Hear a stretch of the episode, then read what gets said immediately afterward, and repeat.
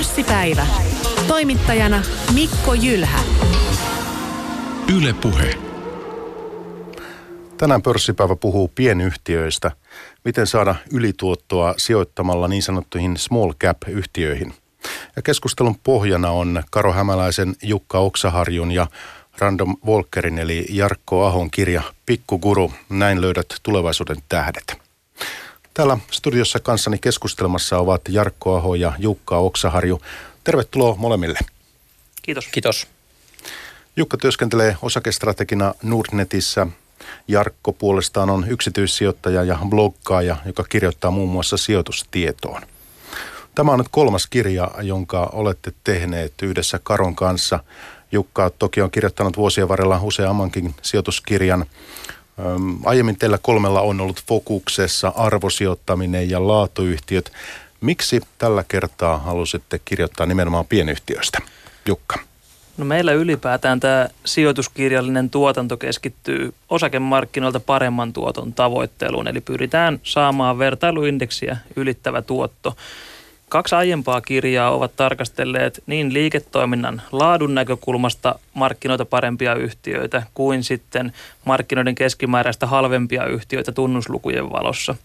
Ja pienet yhtiöt, me ollaan sidottu se tavallaan kasvunäkökulmaan myös, eli pienillä yhtiöillä kasvupotentiaali voi olla markkinoiden keskimääräistä parempaa ja toisaalta pienyhtiöissä sitten – yksityissijoittajan resurssit saavuttaa informaatio ylivoimaa on, on parempi kuin sitten laajasti seuratuissa ja uutisoiduissa ja analysoiduissa suuryhtiöissä. Niin tämä oli se puuttuva palanen tähän, tähän niin näkökulmaan, mistä yritystä voidaan tarkastella paremman tuoton metsästyksessä.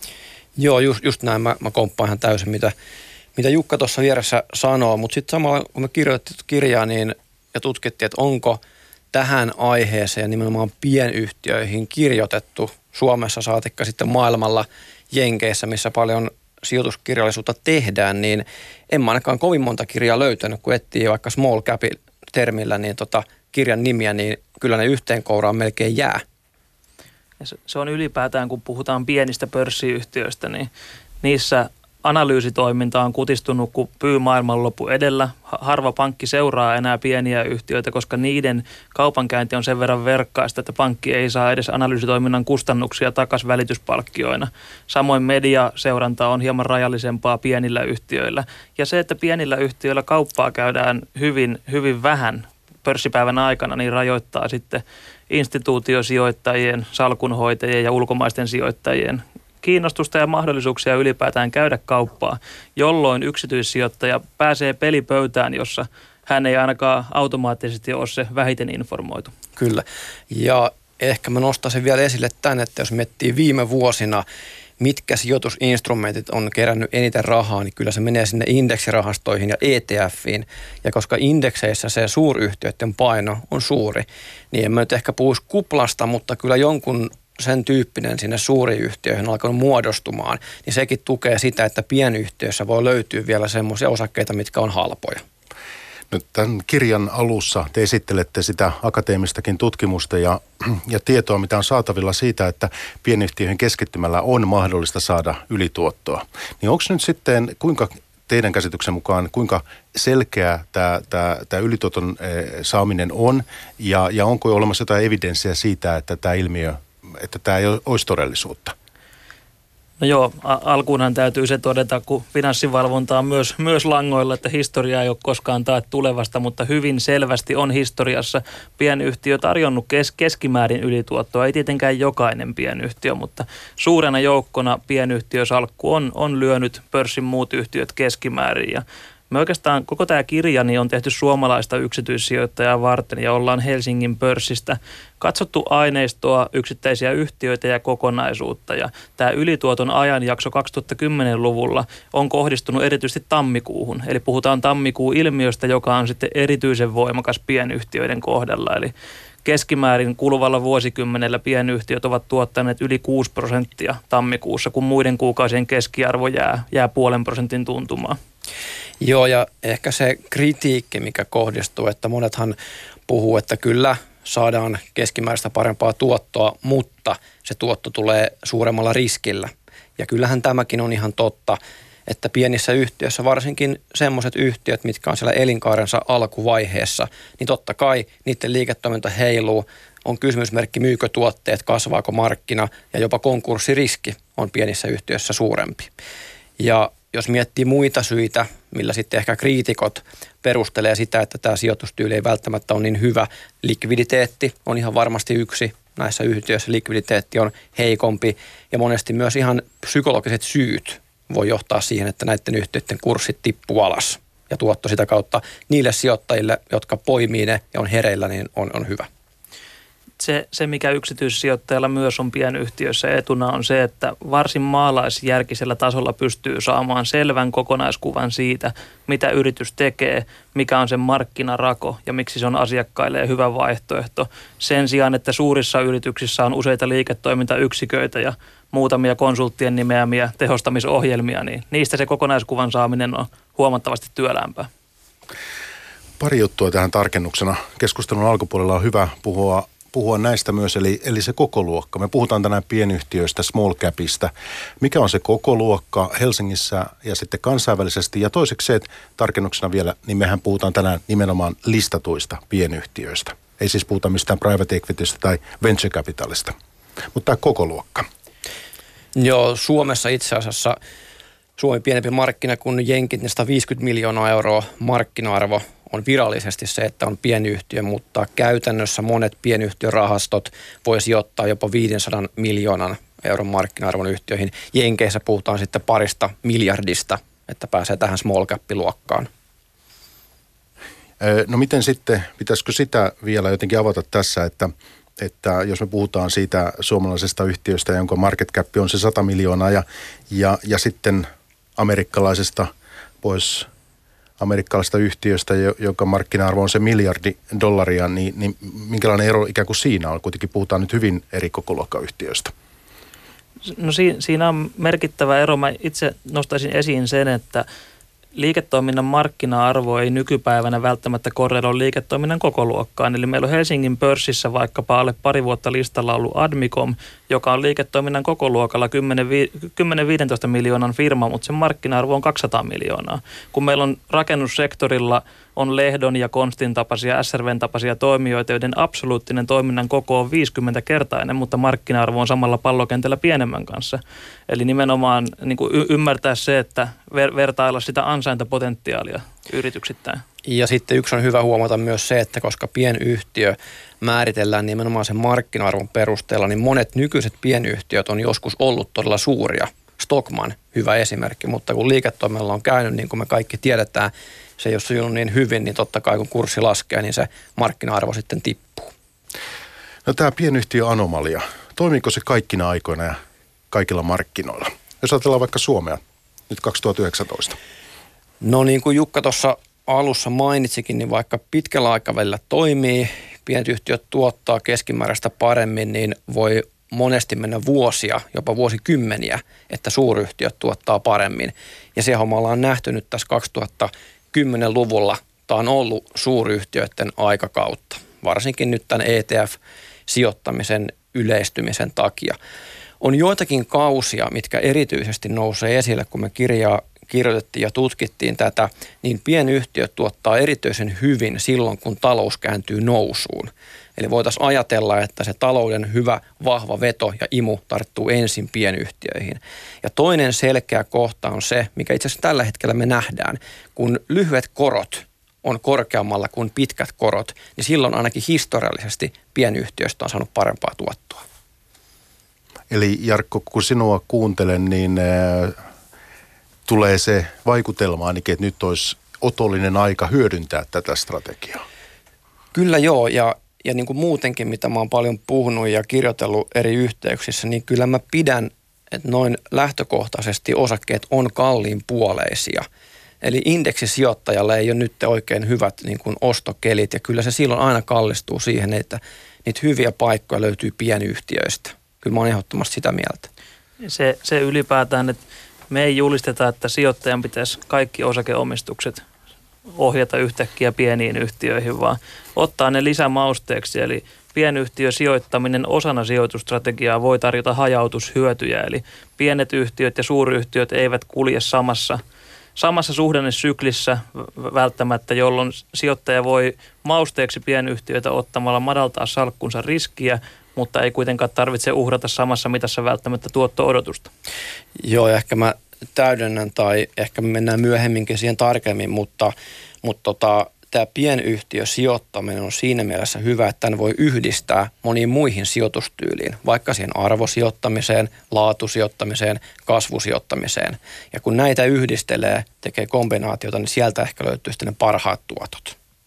Joo, puhutaan tuosta tuosta arvo, kasvu, laatu yhdistelmästä ihan hetken kuluttua, mutta sitä enemmän kysyn vielä sen, että e, teillä on kirjassa tämmöinen, otan lainauksen siitä, niin tyypillinen yksityissijoittaja ostaa yhtiön osaketta ja pitää sitä kauan. Sillä kuinka kurssit tuolla välillä heiluu ei ole kummoistakaan merkitystä. Mutta siis tällainen vaatii hermoja, tämä ei onnistu kaikilta. E, eli, eli me tullaan tässä siihen, että et, et jos pienyhtiön valintoja tekee, niin täytyy olla myös valmis omistaa niitä aika pitkään, että se hyöty tulee pitkällä perspektiivillä. Joo, nimenomaan siis näin, koska pitää muistaa, että pienet yhtiöt, jos ne on nimenomaan niitä vasta kenties perustettuja elinkaaren alkuvaiheessa olevia yhtiöitä, niin kyllä siinä menee kauan aikaa ennen kuin ne vallottaa pikkuhiljaa markkinaosuutta ja kasvaa isommiksi yhtiöiksi. Jos vertaa just vaikka arvosijoittamiseen, saattaa olla, että arvosijoittaja tekee pikavoiton, kun aliarvostus purkautuu, mutta pienyhtiössä se ei mene samalla tavalla. Pitää olla kärsivällinen. Ja pienyhtiösijoittaja hänen ei välttämättä tarvitse odottaa vuosia, että yhtiö pääsee liiketoiminnassa lentoon, vaan näissä myös odotusten muutokset vaikuttavat markkina-arvoon. Eli kun yhtiön läpimurto markkinoilla tulee todennäköisemmäksi, niin tuottoa voi tulla jo sitä kautta, kun markkina kiinnostuu yhtiöstä. Mutta sitten ehkä vielä tavallaan vastapainona tai vastakohtana, niin kyllä pienyhtiö sijoittaa pitää olla todella hereillä seurata, kun on ostanut osakkeen, että mitä sille yrityksen liiketoiminnalle tapahtuu. Jos ei se lähde lentoon, jos se näkemys muuttuu ja näkymät heikkenee, niin silloin pitää kyllä uskaltaa nopeasti myös myydä. Eli tämä vaatii kuitenkin jonkin verran aktiivista seuraamista silloin, kun puhutaan osakepoiminnoista ja toisaalta pitkäjänteisyyttä myös näitä molempia sijoittajalta, joka, joka tästä ma- mahdollisuuksien avaruudesta on kiinnostunut. Niin ne, eh, nyt sitten tämä arvo, kasvu ja laatu. Niin monelle tulee ensimmäisenä mieleen, kun puhutaan pienyhtiöistä se, että, että ne ovat tämmöisiä kasvuyhtiöitä. Mutta ainahan välttämättä niin ei ole. Mikä teidän kirjan fokus on tässä, että kun te lähdette mahdollisuuksia tässä kirjassa hakemaan pienyhtiöistä, niin, niin missä määrin kyse on kasvuyhtiöistä, missä määrin kysymys on arvoyhtiöistä, missä määrin kysymys on sitten laatuyhtiöistä vielä, miten? No joo, itse asiassa niin hauska semmoinen – tausta, että kun lähdettiin kirjaa kirjoittamaan, niin se meidän ensimmäinen työnimi saattaisi olla kasvukuru. Ja tota, sitten me jossain vaiheessa huomattiin, että käännetään se tähän niin kuin pienyhtiön näkökulmaan, mikä sen kasvun voi hyvin yhdistää. Kun katsoo tutkimuksia, niin varsinainen kasvusijoittaminen itse asiassa on tuottanut aika huonosti, jos se ymmärretään tämmöisenä korkealla arvostuskertoimella, korkealla P-luvulla ostamista, niin ei, ei se oikein tuota, mutta sitten jos sen yhdistää vaikka tähän arvosijoittamiseen, jos miettii, pitäisi nimetä yksi absoluuttisesti paras sijoitustyyli historiasta, niin se on melkein se, että ostaa aliarvostettuja pienyhtiöitä. Eli arvosijoittamisen ja pienyhtiösijoittamisen niin kuin yhdistelmä. Mutta kun puhut tuosta kasvusijoittamisesta, niin kyllä perinteisesti on ajateltu niin, että pienyhtiösijoittaminen on enemmän sitä kasvusijoittamista, mutta siinäkin on sitten tärkeää pohtia sijoittajan sitä, että minkä hinnan maksaa pörssissä siitä kasvusta. Eli pienyhtiösijoittaminen ja kasvusijoittaminen on ok, jos siitä kasvusta ei maksa liikaa. Ja tuossa kirjassa käydään paljon eri menetelmiä ja työkaluja, miten sitä kasvun arvoa voi määritellä näitä kun tehtiin eri tutkimuksia, oikeastaan tähän arvon, laadun ja kasvun rinnalle myös perheyhtiöt otettiin mukaan, koska varsinkin Helsingin pörssissä meillä on todella monessa yhtiössä perhe- tai sukutausta omistajana, niin kun laadu, näiden tunnuslukujen rinnalle ottaa laadullisen analyysin vaikka pääomistajasta, eli kehitetäänkö yhtiötä heitä varten, jotka ovat kolmen vuoden ikkunassa myymässä vai heitä varten, jotka ovat jäämässä, niin nä- näkee tavallaan sen, sillä voi sijoittaja tavallaan riskiäänkin madaltaa, kun ottaa, ottaa sen pääomistajan intressin ja pitkänäköisyyden ja, ja kestävän arvonluonnin filosofian huomioon sijoituspäätöksissä. Toinen näkökulma, mikä kirjassa te- te- tekemisessä avasi omia, o- omia katselmuksia oli se, että pienyhtiöt ovat erittäin laadukkaita keskimäärin Helsingin pörssissä. Eli jos katsotaan pelkästään yhtiön vaikka oman pääoman tuottoa, kuinka kannattavaa liiketoimintaa yhtiöt har- harjoittavat, niin siellä on useiden kymmenien prosenttien vuosituottoja yhtiöiden investoinneilla. Eli meillä on oikeasti erittäin, erittäin kilpailukykyisiä ja jopa kasvukykyisiä pienyhtiöitä. Et mietitään nollakorkojen maailmassa – puolen prosentin talouskasvuennusteiden maailmassa, niin meillä on yhtiöitä, jotka voi 3-40 prosentin tuotto-odotuksella investoida kasvuun. Ja pienyhtiöillä se kasvun kiitorata sitten lähtökohtaisesti on pidempi kuin suurilla. Ehkä tuohon laatuun vielä otan, otan tavallaan kiinni, eli perinteisesti laatusijoittajahan ostaa isoja yhtiöitä, joilla on pitkä träkki poikkeuksellisen kannattavaa ja hyvää liiketoimintaa. Mutta jos sen laatusijoittamisen yhdistää tähän pienyhtiösijoittamiseen, se on aika luontevaa sen takia, koska niin kuin alussa puhuttiin, pienyhtiöt on keskimääräistä riskisempiä. Ne on tosi tärkeää sijoittajalle, että se tekee kotiläksyt hyvin ja tutkii ja ostaa vaan niitä kaikkein laadukkaimpia pienyhtiöitä. Sitten tämä kotikenttäetu. Kun puhutaan osakepoiminnasta, niin se on – on usein silloin esillä, niin minkälainen eh, merkitys sillä teidän näkemyksenne mukaan on tässä pienyhtiöstrategiassa? Eli, eli lähteekö sitten kalaa vaikka Saksan markkinoille tai, tai Ranskaan tai jotakin tai, tai tyytyä Helsingin pörssiin? Joo, me tehtiin kirjaan tämmöinen rahastovertailu, pienyhtiö rahastoista, joita sitten suomalaisille yksityissijoittajille tarjotaan ja markkinoidaan. Ja ihan lyhyenä yhteenvetona tästä, niin kovin kauas ei kalaan kannata lähteä. Että oikeastaan kauppatorilla menee se raja Helsingissä. Että kyllä niin kuin kotimaan, kotima, kotimaisiin pienyhtiöihin sijoittavat rahastot ovat sitä kotikenttää etua tähän asti pystyneet niin kuin parhaissa rahastoissa toteuttamaan. Aivan kaikki rahastot eivät sitten kustannusten jälkeen kuitenkaan sitä lisäarvoa luo. Ja mun mielestä tämä niin kuin idea sopii niin rahastosijoittamiseen kuin sitten osakepoimintaa itse, koska aktiivisessa osakevalinnassa, joka on se niin kuin ylituottoon pyrkivä tapa, niin jompikumpi kaupassa on aina väärässä, ostaja tai myyjä. Ja se, että jos haluat ostaa osaketta, joka uskoaksesi tuottaa markkinoita paremman tuoton, niin sun pitäisi luoda semmoinen menetelmä, jolla sä olisit useammin oikeassa kuin väärässä. Ja se, että jos lähdetään ulkomaille sijoittamaan, niin siinä paikallistuntemus on, on vastustajalla. Joo, ja muutenkin se tämän pienyhtiöstrategian se koko peruspointti tai ajatus tai etu on se, että siellä todennäköisesti muut kanssa kilpailijat pelikentällä ei välttämättä ole niin informoituja kuin sinä, jos sä oot tehnyt sun kotiläksyt hyvin. Suuryhtiöissä tietysti siellä on iso joukko ammattilaisia, analyytikot seuraa, salkunhoitajat tutkii, niin siinä on tosi vaikea sitten alkaa erottua. Kuuntelijalle kerron, että meillä on tässä pörssipäivä menossa ja tänään vieraana Jukka Oksaharju ja Jarkko Aho, Random Walker, jotka ovat yhdessä Karo Hämäläisen kanssa tehneet nyt pienyhtiöstrategiaan keskittyvän kirjan Pikku Guru. Puhutaan sen pohjalta, että miten, miten tota pienyhtiöihin voi ja kannattaa sijoittaa. Niin nyt sitten teillä on tässä kirjassa erilaisia kaavoja ja menetelmiä, joilla voi punnita potentiaalisia sijoituskohteita ja miettiä sitten niiden arvostusta. Näitä kaavoja ja kaikkea tässä nyt ei kannata yksityiskohtaisesti radio-ohjelmassa käydä läpi, mutta että nostetaan esimerkinomaisesti pari käsitettä nyt tähän keskusteluun ja, ja mä otan lainauksen teidän kirjasta. Eli vaikka kasvusijoittajat etsivät ensisijaisesti nopeasti kasvavia yhtiöitä, myös arvostuksella on merkitystä – Tunnetuin kasvupotentiaalin ja arvostuksen yhdistävä tunnusluku on PEG, eli PEG, Price Earnings Growth, joka lasketaan jakamalla PE-luku osakekohtaisen tuloksen odotetulla kasvunopeudella.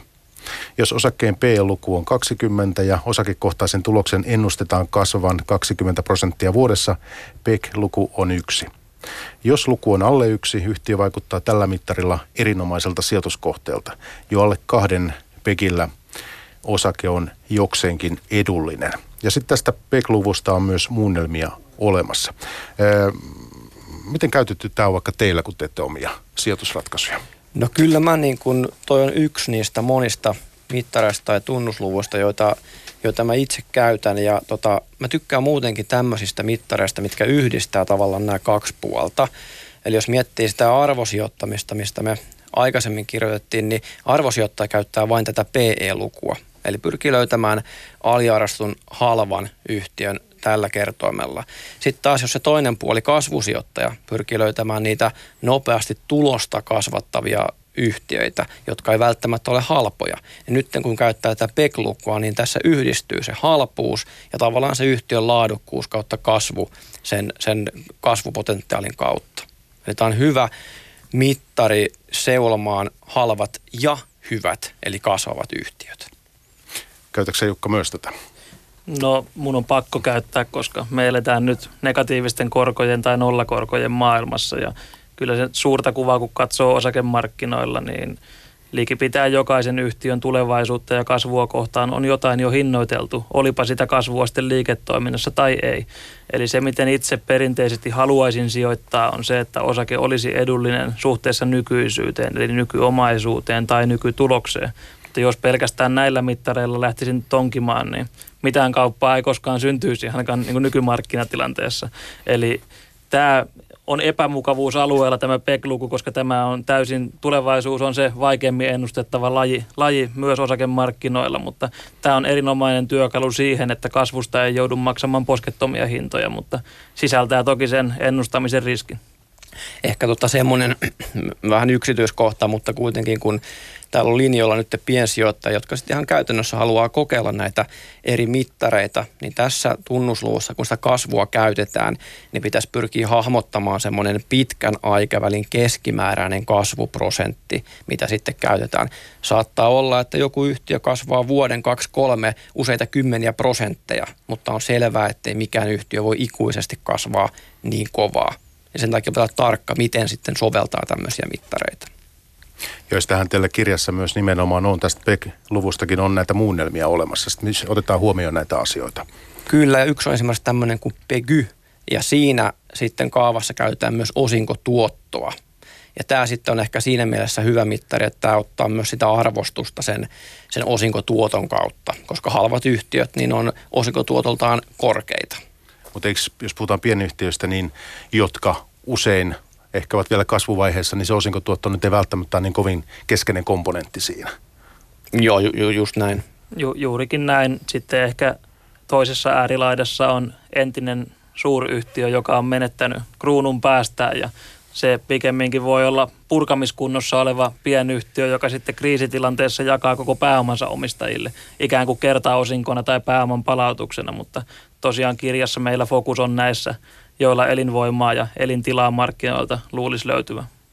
Ja just otin hyvin esille tämän osinkotuoton, niin pitää aina ymmärtää, että osakkeen kokonaistuotossa on kaksi komponenttia. On se osinkotuotto ja osinkojen kasvu, mikä pitkällä aikavälillä vastaa sitä osakkeen arvon nousua. Ja nyt kun puhutaan pienyhtiösijoittamisesta, niin se fokus on nimenomaan siinä arvon nousussa. Yritys investoi tulevaisuuteen, kasvaa, arvo nousee ja osinkoja maksetaan ehkä sitten myöhemmin tulevaisuudessa. Eli tämä on se, mitä nyt haetaan ikään kuin. Kyllä. Tässä mielenkiintoisena eh, mahdollisuutena ikään kuin tässä kirjassakin teillä on se, että jos tosiaan yhtiö on, on eh, niin kuin kuopattuna, purettuna arvokkaampi sitten kuin, kuin elävänä, niin eh, tuleeko mieleen näitä keissejä käytännöstä? Käytännössä Suomesta tai maailmalta, jossa näin olisi tehty, koska useimmitenhan se tuntuu vasta menemään niin, että yhtiö jotenkin nilkuttaa vuodesta toiseen ja Eikö niin? niin. Et, et, et, aika niin. harvoin on niitä, jotka no, olisi, olisi sit... Se on ihan, ihan totta. En tiedä, tuleeko mieleen Jukka aina, mä muistan sä puhut tästä niin Stockmannista esimerkkinä, että pitäisikö, olisiko parempi näin kuin pilkottaisi. No siellä on liikearvoa ja muuta, mä, mä tiedän sen, että se on ehkä teoriassa hyvä esimerkki, mutta ei käytännössä.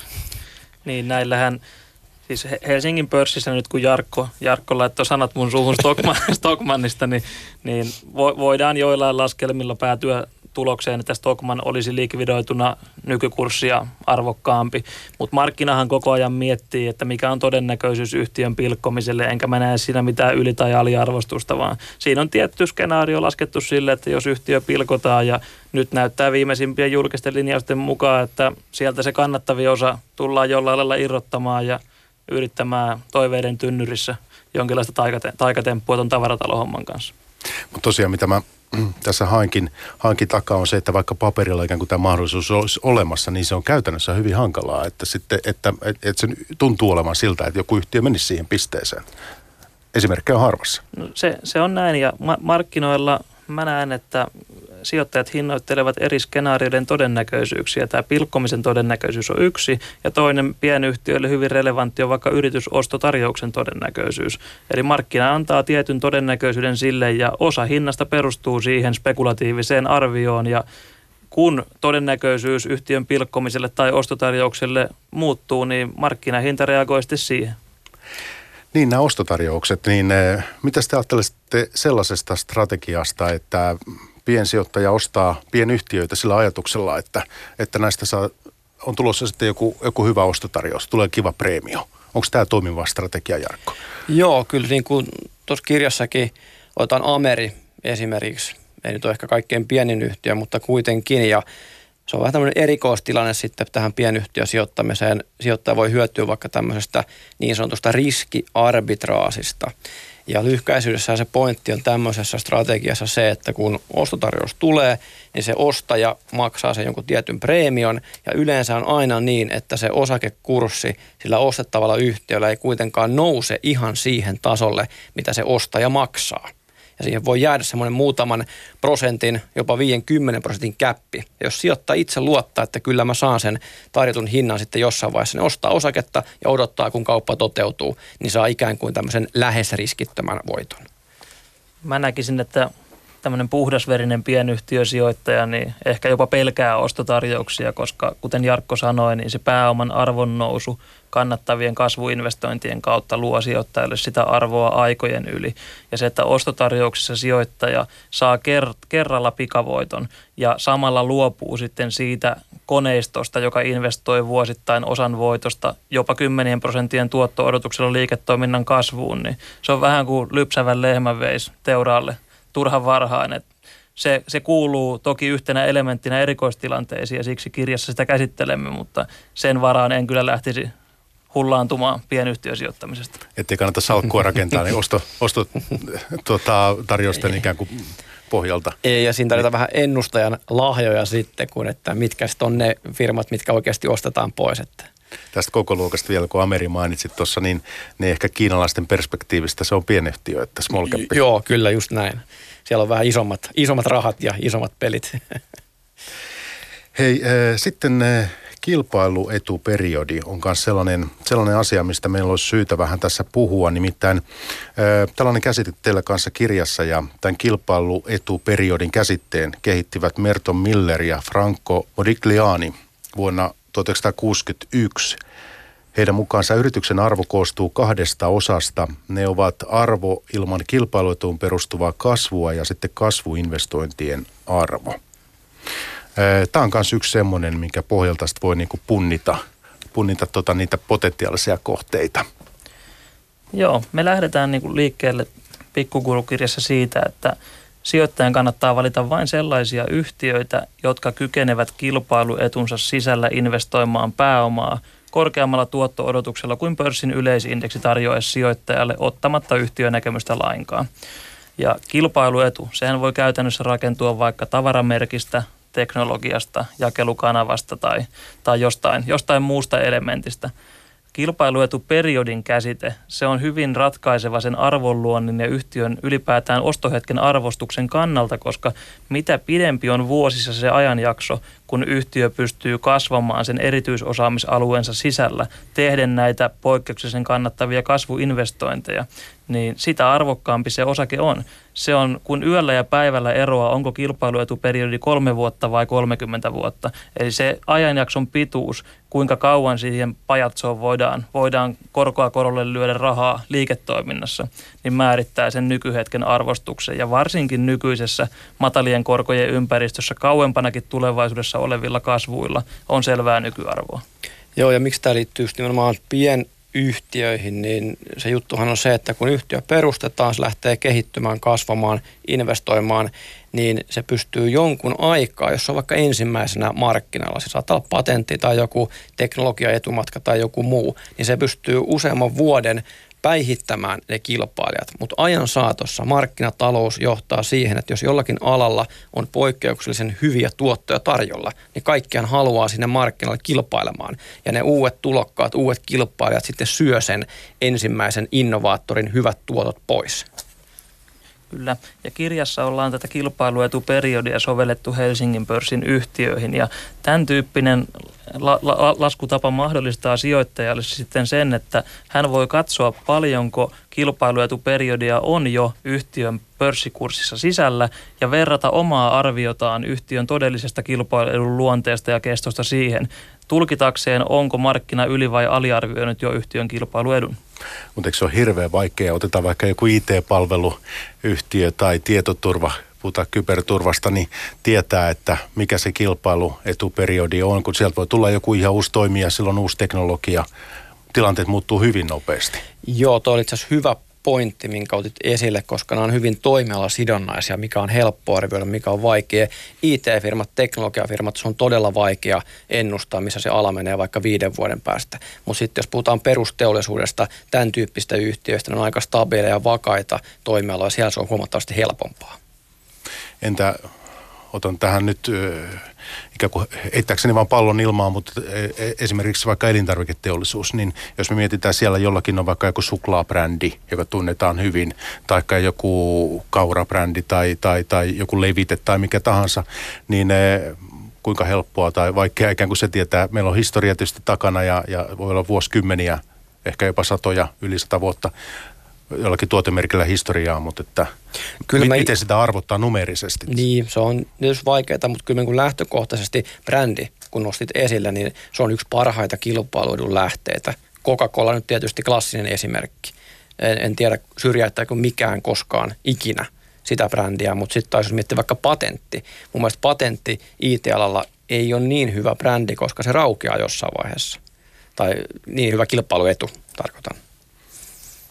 Ja tekin olette kirjassa käynyt siis pienyhtiö elinkaarta läpi ja teillä on yhtenä esimerkkikeissinä tämä Revenio. Tämä on nyt sitten, jos puhutaan pienyhtiöistä ja pienyhtiösijoittamisesta, niin yksi semmoinen, semmoinen erittäin tota, niin piensijoittajien kohdalla kanssa myönteinen keissi ollut ja sieltä on tullut hurjat tuotot. Että. Joo, kyllä niin kuin Revenio, jos miettii, niin ehkä yksi Helsingin pörssin kautta aikojen parhaita yhtiöitä, että kyllähän siinä olisi kannattanut aikoinaan sijoittaa, että yhtiö on kyllä tosi hyvä tekemään pääoman tuottoa kasvamaan voimakkaasti, mutta sitten se yksi niinku uusi kulma tuossa meidän kirjassa on nimenomaan se, että Reveniollakin on erityyppisiä markkina-alueita, jotka on elinkaarellaan vähän eri vaiheessa. Vaikka Pohjoismaiden business, Euroopan business, ne alkaa olemaan jo siellä elinkaaren kypsyysvaiheessa tai, tai niin kuin myöhäisessä kasvuvaiheessa. Mutta onneksi siellä on näitä uusia aihioita, vaikka home-tuotteita tai muita, jotka on sitten siellä niin kuin startuppi tai ihan kasvuvaiheen alussa. Että niistä sitten odotetaan uusia tämmöisiä nousevia bisneksiä, mitkä sitten varmaan tukee vielä sitä kasvun jatkumista. Ja sijoittajan tuottojen kannalta ma- maksimaalinen suoritus toteutuu silloin, kun sijoittaja tekee samoin kuin muut, mutta ennen heitä. Eli löytää semmoisen yhtiön, joka kasvaa, kannattaa ja on lähtökohtaisesti pieni ja muut löytävät sen sijoittajien jälkeen. Mutta sitten myös luopuminen. Eli pienyhtiösijoittaja aivan menestystä maksimoidakseen luopuu myös pienyhtiöstä ennen kuin kasvuvauhdin hiipumisen ensimmäiset merkit ilmaantuvat. Ja tämä on totta kai helpommin sanottu kuin tehty. Niin siis mä vielä jankkaan sitä, että tämmöinen yrityksen elinkaari, niin tämä on, tämä on hyvin vaikeaa mallintaa mun ymmärtääkseni. Että se ei ole helppoa hommaa tietää, että miten, miten varsinkin just toimiala sidonnaisesti tai toimialakohtaisesti. Että. Se, se on tosi vaikeaa ja ainahan ne on niin arvioita. Se, miten me tuossa meidän kirjassa on se pyritty tekemään, niin kun me ollaan laskettu näille eri markkina-alueelle arvoja. Niin me on tehty se P-luvun kautta ja me ajatellaan niin, että jos markkina on siellä suht niin kuin aikaisessa kasvuvaiheessa, niin totta kai riskiä on enemmän, mikä madaltaa P-lukua, mutta koska kasvupotentiaalia on enemmän, niin sitä kautta taas P-luku on vähän korkeampi. Eli P-luku on yksi tapa, miten sitä arvonmääritystä voi tehdä elinkaaren eri vaiheissa. Onko ikään kuin joku alla toista mielenkiintoisempi? No joillain toimialoilla ylipäätään kannattavan liiketoiminnan reunaehdot liittyvät jollain lailla liiketoiminnan absoluuttiseen kokoluokkaan kiinteiden kustannusten tai vaadittujen IT-investointien kautta tai ylläpitoinvestointien kautta. Eli joillain vaikka sanotaan, että pankki- tai vakuutussektori, joka on digitalisoitumassa vauhdilla, jossa todennäköisyyslaskenta ja vakuutusmatematiikka ja suuruuden ekonomia jylläävät, niin niissä pienyhtiö voi helposti pudota jonkinlaiseen mustaan aukkoon, josta se ei enää palaa.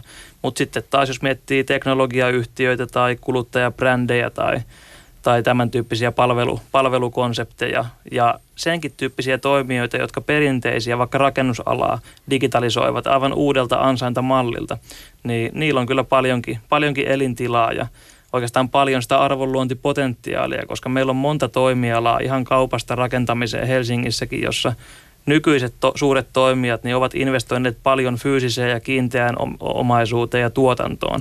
Niin jos siihen samaan asiakasvirtaan ja rahavirtaan pääsisi digitaalisella mallilla kiinni, niin se, se on niin kuin se di- disruptoiva malli, joka sitten luo omistaja-arvoa isolla vivulla. Kyllä mä komppaan jo Jukka ihan, ihan täysin, että mä itse tykkään, kun mä mietin omia sijoituksia, niin just semmoisia toimialoja, mitkä sitoo aika vähän pääomaa. Ja se auttaa just siihen, että mun ei tarvitse itse laittaa sinne firmaan hirveän paljon rahaa mieluummin niin, että se palauttaa niitä osinkoja meikäläiselle ja vielä se, että pystyy itse investoimaan Onko tämä se idea? Tämä, tämä on, tämä on niin kuin sijoittamisen vissiin se idea, niin mä oon ymmärtänyt. loppupuolelle haastattelua, niin kävi tämä punainen Kyllä, lanka. kyllä.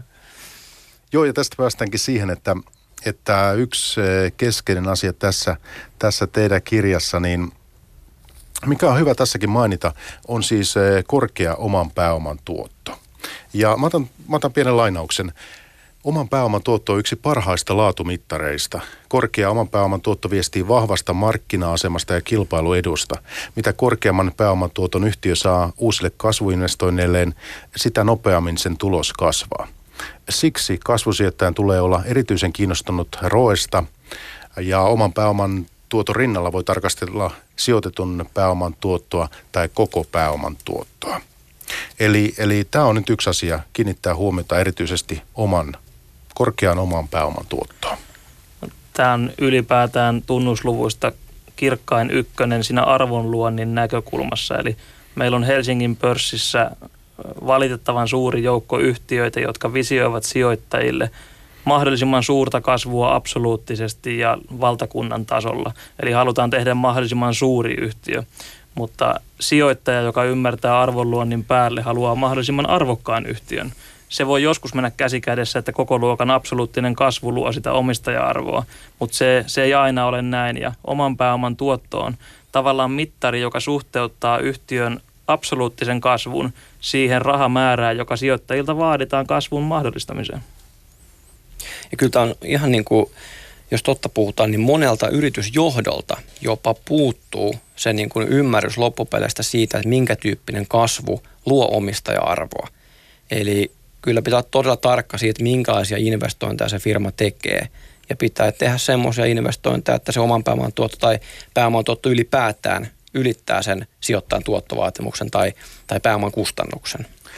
Ja miksi tämän nostan tässä nyt keskustelussa esille, siis on, on se, että kun mä itse seuraan verkossa vaikka sijoituskeskusteluja eri palstolla ja muuta ja, ja tämän tyyppistä, niin, niin minusta tämä ei aina kovin paljon saa sitä, sitä painoarvoa. Niissä keskustelussa saatetaan katsoa sitä, että onko nyt liikevaihtoa kyllä seurata ja tilauskantaa ja muuta, mutta että tämä saattaa jäädä vähemmälle huomiolle tässä se yksi keskeinen ymmärret, ymmärrettävä asia on se, että kaikki kasvu ei ole aina omistaja-arvoa luovaa. Eli vaikka yhtiön liikevaihto kasvaisi ja tulos kasvaisi, niin mikäli oman pääoman tuotto jää yksinumeroiseksi, eli selvästi alle 10 prosentin, niin sijoittaja menettää vaihtoehtoista tuottoa vaikkapa indeksisijoitukseen nähden, jolloin kasvu itse asiassa tuhoaa sijoittajan arvoa, kun pääomalla olisi ollut parempi vaihtoehto tarjolla vieressä.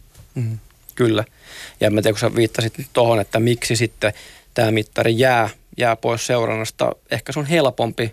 Monet analyytikotkin tykkää seuraa liikevaihdon kasvua, kehitystä, sitä osakekohtaista tulosta, eli EPSiä. Se on ehkä selkeä, se näkyy sieltä tuloslaskelmasta, mutta näiden ROEN ja ROAN tai ROEN, mitkä tuossa hyvin sanoit, niin niiden niin kuin määrittämä vaatii ehkä vähän laskutaitoa. Pitää jakolaskuakin osata. No tämä menee vaikeaksi nyt tässä, tämä keskustelu tässä toimittajallekin, mutta että se, että ää, nyt sitten niin Onko näiden edellisten esimerkinomaisten eh, nostojen lisäksi, mitä tässä on tehnyt, niin eh, tuleeko mieleen jotain erityisiä metodeita, mitä teidän mielestä nyt kannattaisi kannattaisi tässä keskustelussa nostaa esiin, että miten punnita mielenkiintoisia pienyhtiöitä, että mikä näiden lisäksi olisi semmoinen erittäin hyödyllinen? No tässähän on kovastikin puhuttu nyt tunnusluvuista ja tilinpäätösanalyyseistä, mutta viime kädessähän se on asiakas, joka yritykseen tuo rahan sisään ja kaikki muut rivit on kustannuksia enemmän tai vähemmän. Eli kyllä se käsitys siitä, että miten, miten yhtiö kehittyy asiakkaalleen paremmaksi, miten asiakkaiden kysyntä sitten vaikka megatrendeihin suhtautuu, onko toimiala taantuva vai kasvava ylipäätään, niin hyvin ruohonjuuritasolta pääsee siihen kiinni pääomistajaa, yritysjohtoa arvioisin nimenomaan, että ollaanko tekemässä suhdanteiden yli arvokkaampaa yhtiötä vai jonkinlaista nousukauden huipentumaa sitten lyhytnäköisillä ratkaisuilla. Tämän tyyppisestä analyysistä si- sitten toissijaisesti tunnuslukuanalyysi. Joo, kyllä, kyllä mä niin taas, taas täytyy, täytyy kompata kaveria tässä, tässä vieressä, että kyllä mäkin kun omia sijoituksia teen, niin kyllä mä ensin lähden sieltä niin kuin ihan yhtiön sieltä niin kuin laadullisesta analyysistä, että minkälainen se yhtiö on, onko sillä asiakkaita, onko megatrendejä taustalla, minkälainen on se kilpailukenttä ja vasta sitten sen jälkeen mennään tähän numeropuoleen ja numeromurkkaukseen, että eihän tämä ole kumminkaan se itseisarvo siinä, että paljon muutkin tekijät ratkaisee. Ja, ja se, että jos lähtisi väärinpäin tekemään tätä, eli pelkästään tunnusluvuilla mitattuna vaikka halpoja pienyhtiöitä, niin kyllä markkina sen verran kuitenkin on näissäkin tehokas, että sieltä loppuviimein sitten löytyy yhtiöitä, joilta asiakkaiden jono vaan lyhenee vuosi vuodelta. Sen jälkeen sijoittajalle jää käteen parin vuoden osingot ja tyhjä arpa pienyhtiöt tänään meillä fokuksessa ja niistä mahdollisuuksia kun etsitään, niin miten tämä on suhteessa teidän omaan sijoitustoimintaan? Että Jarkko, sinäkin kun bloggaat aktiivisesti kirjoitat sijoitustiedon palstalla ja, ja muutenkin oot ja tapaat piensijoittajia tällä tavoin, niin tiedän sen, että Tuossa äskettäin kirjoitit muun muassa Nordeasta. Näet siinä oston paikkaa, oston paikkaa kun oli mielestä, mielestäsi kylliksi edullinen, niin ää, mikä painoarvo pienyhtiöillä on sinun strategiassa? No voisi sanoa sille, että, että mä oon perinteisesti, jos mennään, mennään historiaa vuosia, niin kyllä mä oon lähtenyt sieltä suuremmista yhtiöistä – Eli mä puhun aina niin kuin, pyrin löytämään laadukkaita la, laatuyhtiöitä ja en halua niistä maksaa liikaa, niin jotenkin se on ollut helpompi tutkia. Enemmän tietoa ollut, ollut suurista yhtiöistä, media puhuu ja löytyy analyysiä ja näin päin. Totta kai se on helpompaa. Mutta jos mä mietin, että miten mun oma tyyli on sitten kehittynyt vuosien saatossa, niin kyllä viimeisenä vuosina mä oon enemmän ja enemmän laittanut fokusta myös sinne pieniin yhtiöihin. Entäs Jukka? No aivan samoin tämän fokuksen siirtymisen suhteen, eli kun markkina on, on niin talouskasvun johdosta kuin myös korkojen eli osakkeiden vaihtoehtoisten sijoituskohteiden heikkouden takia. Markkina ylipäätään noussut lähelle kaikkia aikojen huippuja, niin kyllä ne houkuttelevimmat löytyy keskisuurista tai pienistä yhtiöistä. Tällä hetkellä omissa nimissä ei, ei Helsingistä pienyhtiötä ole, mutta on matkan varrella muun muassa Vaisalaa omistanut, Eguuta, Taaleria, Rapalaa, tämän tyyppisiä. Eli on, on, on käyty, käyty myös empiirinen tutkimus, tutkimus kyseisestä sektorista läpi. Ja kuten tuossa aiemmin sanoin, niin Helsingin pörssissä on todella laadukkaita liiketoimintoja pien, pienyhtiöissä tunnuslukujen valossa. Ja vaikka talous tästä nyt heikkenee, niin täällä on monta kohdetta, jotka voi sitten jatkossa tarttua kyllä haaviin. Niin, jos on ymmärtänyt oikein, niin sä oot puhunut muun muassa Sammosta ja Nordeasta, ollut niiden omistaja, keskittänyt sinne omistuksia ja sitten H&M myös, Henneset, Mauritset, nämä ei ole mitään pikkukiskoja. Ne ei todellakaan. Itse asiassa kuvasit nyt kaikki henkilökohtaisissa nimissä olevat kolme osakeomistusta tällä hetkellä. Että oon asunto- ja kiinteistösektorilla ja omakotitalon rakennuksessa kunnostautunut viime aikoina, aikoina mutta näissä oikeastaan Sampo Nordea-akselilla painottuu se laadullinen analyysi. Että monihan päätyy tänä päivänä niihin tunnuslukujen valossa PE, PB, osinkotuotto – mä itse ajattelen rahoitusalalla, kun 12 työvuosi alkaa kohta, niin tiedän suunnilleen ihmiset, jotka sitä alaa ymmärtää ja on kotimaista, kotimaasta ottanut sitten henkilöt, jotka voi mun, mun voittovaroja mielellään investoida. Ja Henkka Maukka, siinä ehkä se suurin riski on nimenomaan siihen laatuun, eli siellä on pääomistajan poika tällä hetkellä toimitusjohtajana, niin se, se on niin kuin villikortti tähän, tähän tota, muuten – muuten varsin konservatiivisia aloja sisältävään salkkuun. Mutta selvyyden vuoksi sulla ei nyt Helsingistä mitään pienyhtiötä? Ei ole omissa nimissä. Ja Jarkko, sulta löytyy, tiedän ainakin sen, ja kirjassakin te kirjoitatte tästä Excelistä, Excel Composites. Tekee tällaista hiilikutu Mitäs nyt kerro sä Jarkko, kun se niin, paremmin juu, joo, hallitset, hi, että... Hiilikuitu- ja lasikuituprofiileja Profiileja. Tekee, tekee teollisuudelle. Ehkä niin kuin kuulijoista varmaan suurin osa muistaa aikoinaan. Excelihän teki myös vaikka salibändimailoja ja, ja noita kävelysauvoja, mitkä oli muodikkaita joskus, joskus tota aikoinaan. Luovuttiin sitten niistä bisneksistä ja nykyisin sitten tehdään teollisuudelle samantyyppisiä profiileja ja, ja putkia. Ja mä oon jo useamman vuoden he- hehkuttanut Exceliä. Ihan aidosti näen sitä potentiaalia, mutta täytyy sanoa, että kyllä tämä sijoitus vaatii kärsivällisyyttä. Osake on ollut hyvin pitkään nyt siinä neljän ja viiden euron hujakoilla ja juuri muuttunut suuntaan tai toiseen. Mutta kyllä mä oon optimistinen tulevaisuudelle. Siellä on tämä DSC-yritysosto, mikä kääntynee kannattavaksi tämän vuoden puolella ja se koko markkina on kuitenkin tämmöinen kasvava, potentiaalinen ja tota, asiakkaat arvostaa näiden tuotteiden edullisuutta, kestävyyttä ja ne korvaa pikkuhiljaa perinteisiä vastaavia tuotteita. Et ole vielä painamassa myyntinappulaa sitten. Ei siltä kuulosta en, kyllä en, yhtään. en, en, en, en missään nimessä. Että tota, No nyt se siellä on kirjassakin esitelty ja sitten Lehto muun muassa, rakennusyhtiö Lehto on ollut isossa vaikeuksissa viime aikoina. Niin äh, nyt sitten kun mä katson niitä listauksia, mitä olette sinne tehnyt, niin esimerkiksi Remedy, peliyhtiö Remedy, äh, tänä vuonna tarjonnut sijoittajille niin alkusyksyyn mennessä ihan mukavat tuotot. Toisaalta Digia, joka on parantanut tulostaan tänne IT-palveluyhtiöön ja, ja myös menestynyt hyvin, niin nämä eivät kirjassa juurikaan nousseet esille. Digian nimi tuli kerran yhdessä, yhdessä kaaviossa, vähän siellä niin joukon jatkona. Niin eh, miksi näin ja, ja millä menetelmillä esimerkiksi nämä kaksi, kaksi tota, pienyhtiöitä olisi voinut nousta sinne listoille ja esille enemmän? Meillähän valtaosa kirjassa tehtävistä listauksista perustuu viime vuoden toteutuneeseen tilinpäätökseen tai osinkotuottoon ja useiden eri tunnuslukujen yhdistelmällä tehtyihin listauksiin.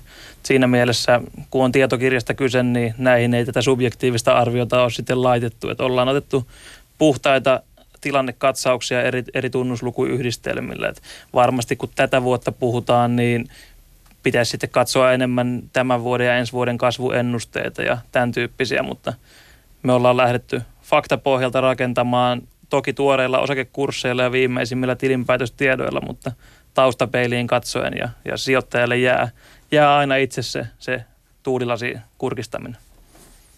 Mutta minkälaisia asioita sijoittajan olisi pitänyt ottaa huomioon, että löytäisi tämän kaltaisia mahdollisuuksia etukäteen? no ehkä se menee sitten enemmän sinne laadulliseen analyysiin, että pelkkä numeron murskaus ei nyt nähtävästi näitä yhtiöitä ole tuonut sinne esille, että pitäisi enemmän sitä vuosikertomuspläräystä käydä itse läpi ja lukea sieltä, jos löytyy jotain tämmöisiä signaaleja, mitkä sitä vahvistaa sitä omaa näkemystä ja voi tarttua osakkeeseen. Ja tä- tässä on hyvä esimerkki siitä, että yksittäiset yhtiöt voivat saavuttaa merkittävää kasvua talouden yleistilanteesta huolimatta tai siitä riippumatta. Eli pienyhtiöillä voi vaikka tuotelanseerauksen myötä olla eri elinkaari tai eri suhdannevaihe kuin yle- yleisemmin taloudessa. Ja tämä on nyt varsinkin tähän taloustilanteeseen, kun on kauppasodan uhkaa ja Brexit-uhkaa ja tusinan verran muita uhkia, niin tästä voi löytää tästä pienyhtiökentästä semmoisia kasvuaihioita, jotka on sitten yhtiökohtaisesti ilmeisiä. Ja tietysti niin kuin peliyhtiön menestyksenkin ennakoiminen, vaikeahan se tietysti on, että ihan, ihan selvästi näin.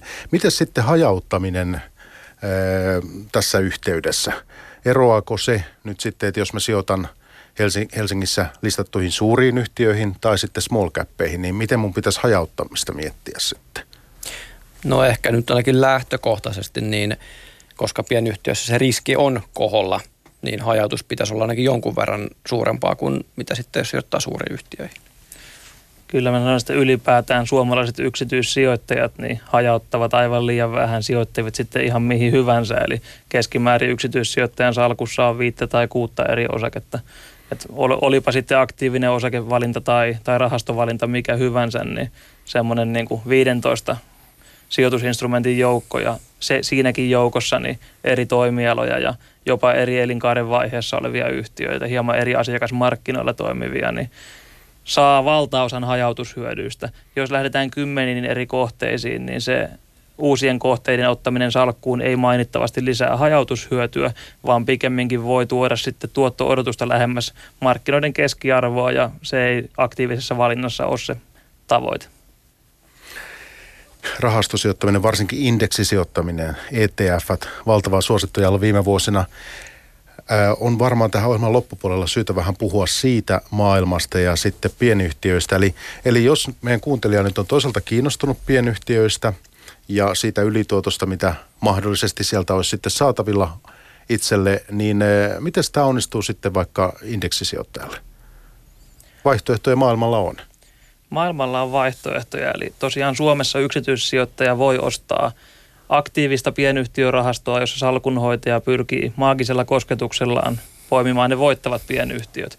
Mutta on myös vaihtoehto, jossa aktiivinen salkunhoitaja muuttuukin passiiviseksi ja ostaa vaikkapa 3000 yhdysvaltalaista pienyhtiötä suurena joukkona, jolloin sijoitusinstrumentti sitten kohtuullisin kustannuksin seuraa ylipäätään yhdysvaltalaisten pienyhtiöiden kehitystä ja näillä on pitkässä juoksussa ollut, ollut hyvä tuottohistoria.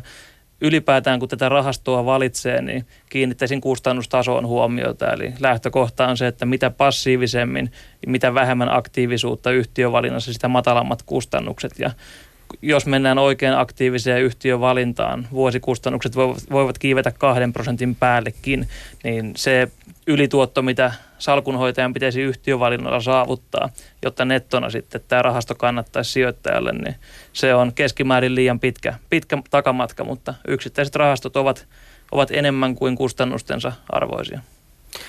Joo, kyllä mäkin niin kuin lähtökohtaisesti indeksirahastoja, ETF ja suosisin, jos, jos keskittyisin niin kuin rahastosijoittamiseen, mutta sitten toisaalta ihan yhtä lailla salkunhoitajilla, vaikka suomalainen salkunhoitaja on hänelläkin se kotikenttäetu täällä Suomessa. Et sitten mieluummin, jos haluaa aktiivista, niin sijoittaisin suomalaiseen aktiiviseen pienyhtiörahastoon, jos haluaisi suomalaisia osakkeita. Se, kun yleistunnelma mulle jää kirjastanne, että te ette tosiaan tässä kohdin mitenkään tuomitse sitä aktiivista rahastoa, vaikka sillä kuluja olisi hieman enemmänkin, että ehkä noin yleisesti ottaen, niin, niin ne aktiiviset rahastot ei teidän näkemyksen mukaan niin kiinnostavia, mutta tässä kohdin sellainen voisi ikään kuin puolustaa paikkaansa.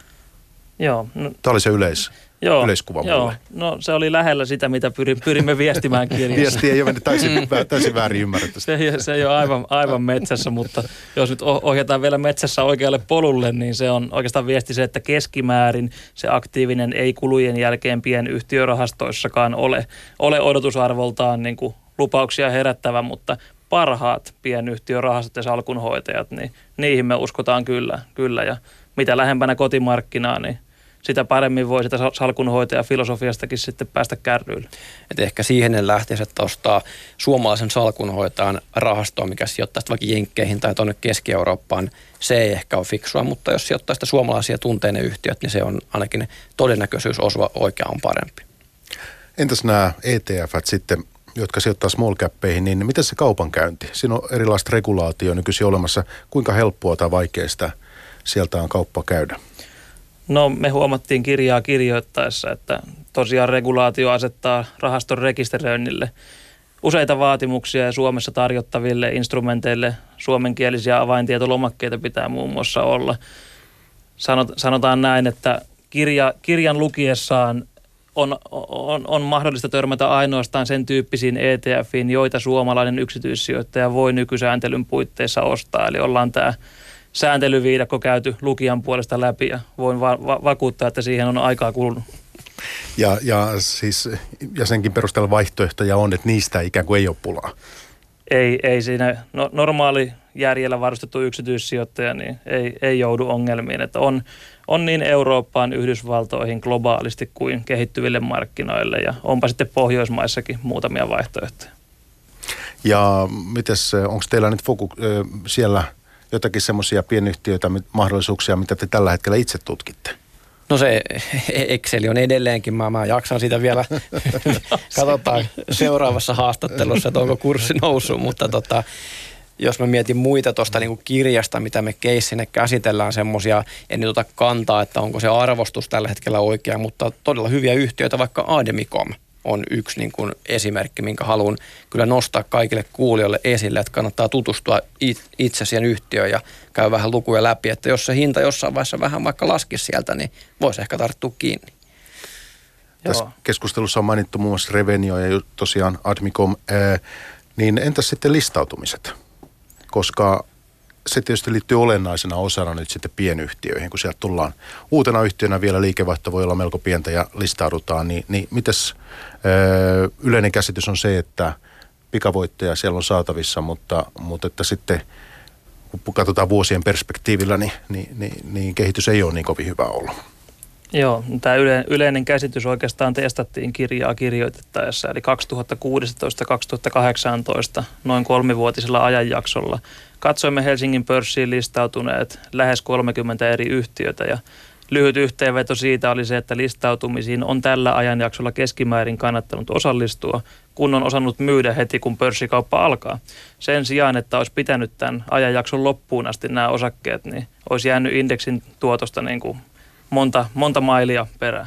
Joo, kyllä se oli, jos nyt ihan väärin muista, niin noin 4 prosenttia oli se yhden päivän keskimääräinen tuotto tällä perioilla, mikä on aika huikea päivätuotto. Ja jos olisi pitänyt sen koko noin kolme vuotta, niin käytännössä nolla tuotolla olisi mennyt. Ja markkina on samaan aikaan tuottanut toistakymmentä prosenttia. Kyllä. Eli, eli näissä ehkä tuleviin listautumisiin, niin pienenä vinkkinä kannattaa tarkastella, että mikä osa listautumisesta menee kasvuun ja kehittämiseen itse listautuvassa yhtiössä ja mikä osa on vanhojen omistajien osakemyyntiä. Ja Admicom esimerkkinä, mikä on nyt parisen vuotta ollut kohta pörssissä, niin se on karkeasti viisinkertaistunut pörssi aikanaan. Muistaakseni heidän Annissa – oli pelkästään rahan keräämistä itse liiketoiminnan kasvuun ja kehittämiseen ja vanhat omistajat jäivät sitten kantamaan samaa riskiä, jota ikään kuin markkinoivat myös yksityissijoittajilleen. Siinä on, siinä on yksi oppikirja esimerkki, joskin pitää varoa yleistämästä sitten ihan kaikkiin. Kuinka moniin anteihin muuten olette itse osallistunut tässä sanotaan 2010-luvulla? Mun täytyy sanoa, että mä en ole osallistunut ja kuuluu ihan tähän mun strategiaan, koska se on pitkäjänteinen, niin ostan mieluummin myöhemmin niitä yhtiöitä, kun se hinta laskee. Mulla on ihan täsmälleen sama, mutta tosiaan Karo Hämäläinen, joka kolmantena kirjoittajana on, niin hän on julkisestikin tuonut esiin osallistuneensa useisiin anteihin. Ja mä uskon, että Karon tyyli on, on paljolti tätä kirjan tutkimusaineiston mukaista, että hän haluaa katsoa, miten pörssikauppa alkaa ja sitten miettiä, että – onko pitkäjänteinen vai, vai ottaako sitten nopeamman nousun, mutta Karo on, Karo on meistä se, joka listautumiskorjaa eniten tonki. Tänään pörssipäivän vieraana olivat osakestrategi Jukka Oksaharju Nordnetistä ja yksityissijoittaja, sijoitusbloggaaja Random Walker eli Jarkko Aho. Keskustelun pohjana oli teidän ja Karo Hämäläisen yhdessä tekemä kirja Pikku Kuru. Näin löydät tulevaisuuden tähdet. Hei, kiitti Jarkko ja Jukka, että päästä käymään tässä meillä pörssipäivässä. Kiitos paljon. Kiitos. Pörssipäivä. Toimittajana Mikko Jylhä. Yle Puhe.